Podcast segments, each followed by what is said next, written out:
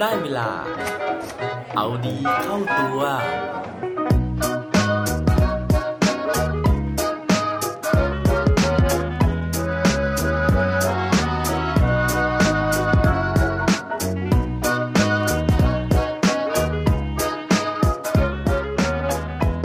มีใครเคยฝันอยากจะจับเงินล้านบ้างไหมครับ สวัสดีครับ พบกับผมชัชวานแสงปรีดีกร และรายการเอาดีเข้าตัว รายการที่จะคอยมาหมั่นเติมวิตามินดีดด้วยเรื่องราวแล้วก็แรงบันดาลใจ เพื่อเพิ่มพลังและภูมิต้านทานในการใช้ชีวิตให้กับพวกเราในทุกๆวัน ผมเชื่อว่าหลาย ๆ คนนะครับรวมถึงตัวผมเองเนี่ยอาจจะมีความฝันนะฮะว่าสักวันหนึ่งเนี่ยเราอยากจะจับเงินล้าน แม้ว่าปัจจุบันนะฮะจะสามารถจับต้องได้แค่ หลักแสนนะฮะนั่นก็คือแสนสาหัสแสนลำบากนั่นเอง แต่เชื่อว่าหลายคนนะฮะก็อยากจะลองสักครั้งหนึ่งนะครับว่าถ้าเกิดว่าเราได้สัมผัสเงินล้านจริง ๆ แล้วเนี่ยความรู้สึกมันจะเป็นยังไง วันนี้ผมก็มีเรื่องราวของผู้ชายคนหนึ่งนะฮะผู้ชายที่เขาเคยลำบากมาก่อนนะครับแล้วก็เขาตั้งเป้าไว้ว่า วันหนึ่งเนี่ยเขาอยากจะมีเงินสัก 10 ล้านดอลลาร์แล้วเขาก็ทำตามความฝันของเขาได้จนสำเร็จ ผู้ชายคนนี้มีชื่อว่า จิมแคร์รีครับสำหรับใครนะฮะที่เป็นวัยรุ่นในยุค 90 แบบผมนะครับน่าจะรู้จักดีอยู่แล้วว่าจิมแคร์รีเนี่ยเป็นใครนะฮะแต่ว่าสำหรับเด็กที่อาจจะเกิดขึ้นมาหลังยุคนั้นนะครับอาจจะมีหลายคนสงสัยว่าเอ๊ผู้ชายคนนี้ที่ผมพูดถึงเนี่ยเขาเป็นใครยังไงกัน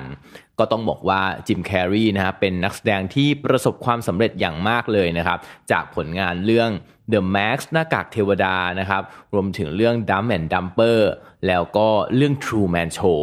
ซึ่งเป็นผลงานอดีตนะฮะสักประมาณ 10 กว่าปี 20 กว่าปีมาแล้วนะครับแล้วก็สร้างชื่อเสียงให้กับจิมแคร์รีเป็นอย่างมากเลย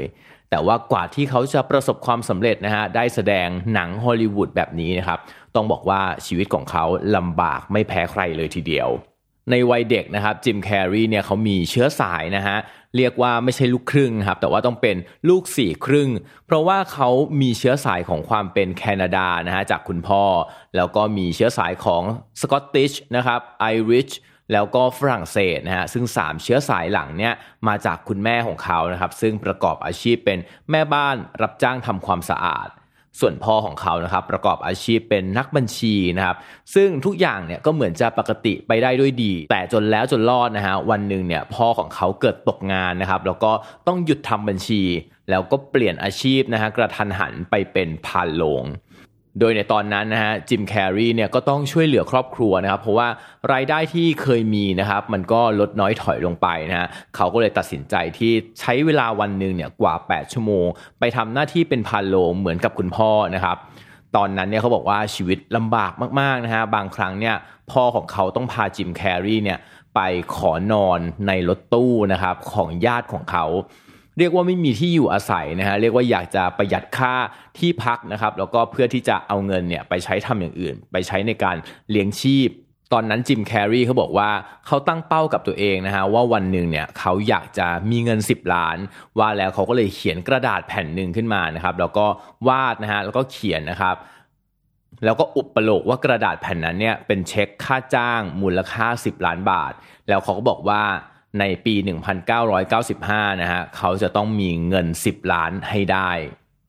ในระหว่างนั้นนะฮะจิมแคร์รีเนี่ยเขาก็ใช้ความสามารถในวัยเยาว์ของเขานะครับ คือตอนที่เขายังเป็นนักเรียนอยู่ ตอนที่เขายังเป็นเด็กๆครับเขามักจะถูกอาจารย์เนี่ยคุณครูนะครับ ให้ออกไปหน้าชั้นนะฮะแล้วก็เล่าเรื่องตลกให้กับเพื่อนๆฟังนะครับ เนื่องจากว่าเขาเป็นเด็กที่ฉลาดนะฮะแล้วก็มีอารมณ์ขันนะครับ แล้วก็สามารถที่จะเรียกเสียงหัวเราะจากเพื่อนๆได้ หลังจากฝึกฝนมาเป็นเวลานานนะฮะสิ่งเหล่านี้มันก็เป็นความสามารถที่ติดตัวมาอยู่กับเขานะครับ เพราะฉะนั้นในช่วงที่ตอนกลางคืนนะฮะเขาก็ยังไปสมัครนะครับ ตามผับตามบาร์เพื่อที่จะแสดงตลกนะครับ เพื่อที่จะสร้างความบันเทิงให้กับแขกที่มานั่งทานในร้านนะฮะแล้วก็เนื่องจากว่าคุณพ่อของเขาเนี่ยทำหน้าที่เป็นนักดนตรีกลางคืนด้วยเหมือนกันนะครับ เพื่อหาเลี้ยงครอบครัว พ่อของเขานะฮะก็เลยไปฝากฝัง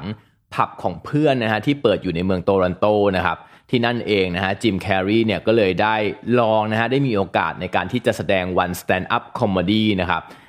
ซึ่งหลังจากที่ได้ลองขึ้นแสดงนะฮะก็ได้รับกระแสตอบรับอย่างดีเยี่ยมเลยนะครับทำให้เจ้าของผับเนี่ยได้ตกลงให้เขามาเล่นที่นี่ได้เป็นงานอดิเรกนะฮะ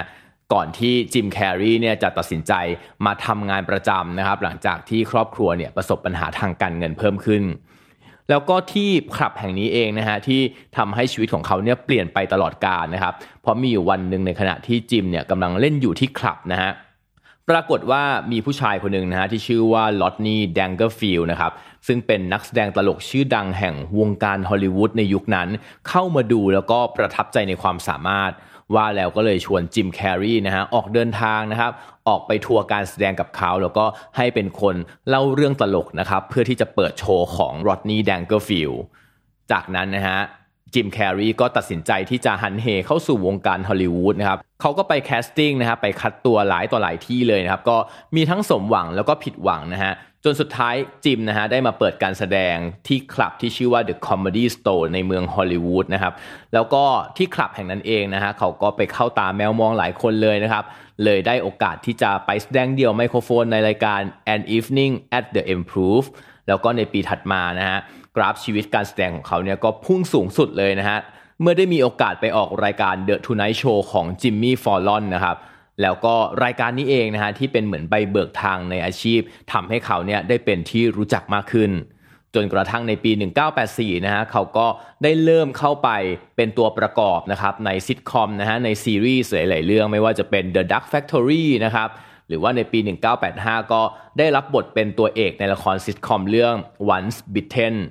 แต่ว่าจุดสูงสุดในวงการการแสดงของเขาเนี่ย เป็นในปี 1994 นะครับ เมื่อเขาได้รับบทบาทนะฮะ ได้รับโอกาสให้แสดงในเรื่อง The Max นะครับ ก่อนที่ในปี 1995 นะฮะ เขาจะได้แสดงภาพยนตร์เรื่อง Dumb and Dumper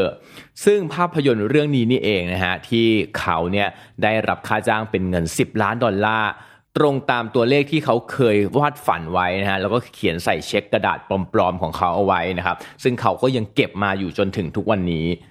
จากนั้นนะฮะเขาก็ประสบความสำเร็จมากขึ้นนะครับในหนังเรื่องอื่น ๆ ที่เป็นแนวไม่ใช่ตลกแล้วนะฮะอย่างเช่น Eternal Sunshine of the Spotless นะครับรวมถึง True Man Show แล้วก็สุดท้ายเนี่ยสามารถที่จะคว้ารางวัล Golden Globe ได้นะครับซึ่งทั้งหมดนี้นะฮะก็เป็นสิ่งที่พิสูจน์ความสามารถของจิมแคร์รี เรื่องราวของจิมแคลรี่ที่เล่าสู่กันฟังในวันนี้นะฮะก็เป็นตัวอย่างของผู้ชายคนหนึ่งนะครับที่ชีวิตเนี่ยอาจจะไม่ได้เพียบพร้อมนะฮะแต่ว่าเขาสามารถใช้ความสามารถที่เขามีที่เขาฝึกฝนมาตั้งแต่เด็กนะครับแล้วก็ประสานกับความอดทนนะฮะลองผิดลองถูก แม้ว่าจะผิดหวังบ้างนะครับแม้ว่าจะพบกับความลำบากบ้าง แต่ว่าเขาก็ไม่เคยย่อท้อนะฮะแล้วก็ยังสามารถที่จะยิ้มได้ให้กับโชคชะตาของตัวเอง และยังสามารถที่จะสร้างรอยยิ้มให้กับผู้คนรอบข้างได้อีกด้วย หวังว่าเรื่องราวของจิมแคร์รีในวันนี้นะครับจะเป็นแรงบันดาลใจให้กับพวกเราในทุกๆคนนะฮะถ้าเกิดว่าเราจะต้องเผชิญกับสถานการณ์ที่ลำบากนะฮะอยากจะให้พวกเราทุกคนเชื่อมั่นในความสามารถของตัวเองนะครับแล้วก็อดทนฝ่าฟันสถานการณ์ลำบากลำบากเหล่านั้นไป แล้วผมเชื่อว่าสักวันหนึ่งนะฮะเราอาจจะเปลี่ยนจากอาการแสนสาหัสนะครับ เข้าสู่หลักล้านอย่างที่เราตั้งใจเอาไว้ได้ในที่สุดครับ และปิดท้ายวันนี้ด้วย quote ดี quote โดนจากผู้ชายคนนี้จิมแคร์รีเขาบอกไว้ว่า when things are very bad the only thing to do is laugh เมื่อสถานการณ์มันเรียร้ายสุดๆนะฮะสิ่งที่เราทำได้ก็คืออาจจะเป็นแค่การหัวเราะใส่มันครับ อย่าลืมกลับมาเอาดีเข้าตัวกันได้ทุกวันจันทร์ พุธศุกร์พร้อมกด subscribe ในทุกช่องทางที่คุณฟัง รวมถึงกดไลค์กดแชร์เพื่อแบ่งปันเรื่องราวดีๆ ให้กับเพื่อนๆของคุณผ่านทุกช่องทางโซเชียลมีเดียสุดท้ายนี้ขอให้วันนี้เป็นวันดีๆ ของพวกเราทุกคน สวัสดีครับ